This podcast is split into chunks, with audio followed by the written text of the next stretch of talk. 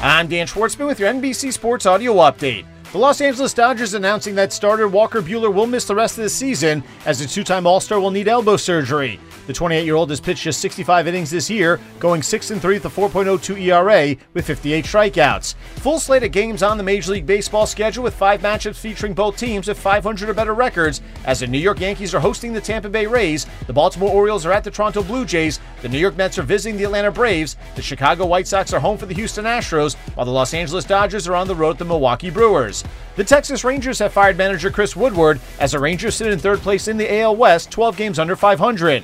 This past offseason, Texas went on a massive spending spree, dishing out more than a half billion dollars in guaranteed contracts, mainly to Corey Seager and Marcus Semien. Woodward, who spent 12 years as utility man in the majors, was originally hired back in 2018 and has never led the Rangers to a winning record. Reports say that Ben Simmons and the Philadelphia 76ers have reached a settlement agreement as the guard was looking to recoup some of the $20 million the team withheld from Simmons for not playing any games in the 2021 2022 season.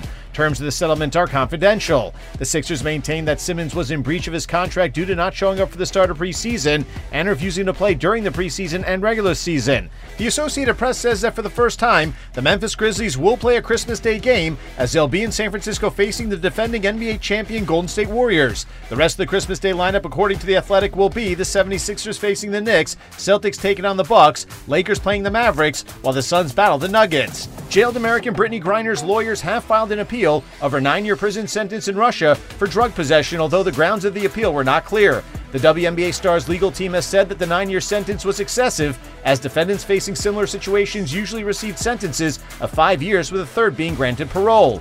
For the second straight year, Alabama is ranked number one in the Associated Press preseason college football poll, receiving 54 of a possible 63 first place votes. Ohio State is ranked second, with defending national champion Georgia rounding out the top three. The world's number two ranked golfer Cameron Smith has pulled out of the upcoming BMW Championship due to a hip injury. Smith's agent says that just because his client wasn't going to play the second leg of the three leg FedEx Cup playoffs, it did not mean he wouldn't be back in time for the season ending Tour Championship in Atlanta, teeing off on August 25th. With your NBC Sports Audio update, I'm Dan Schwartzman.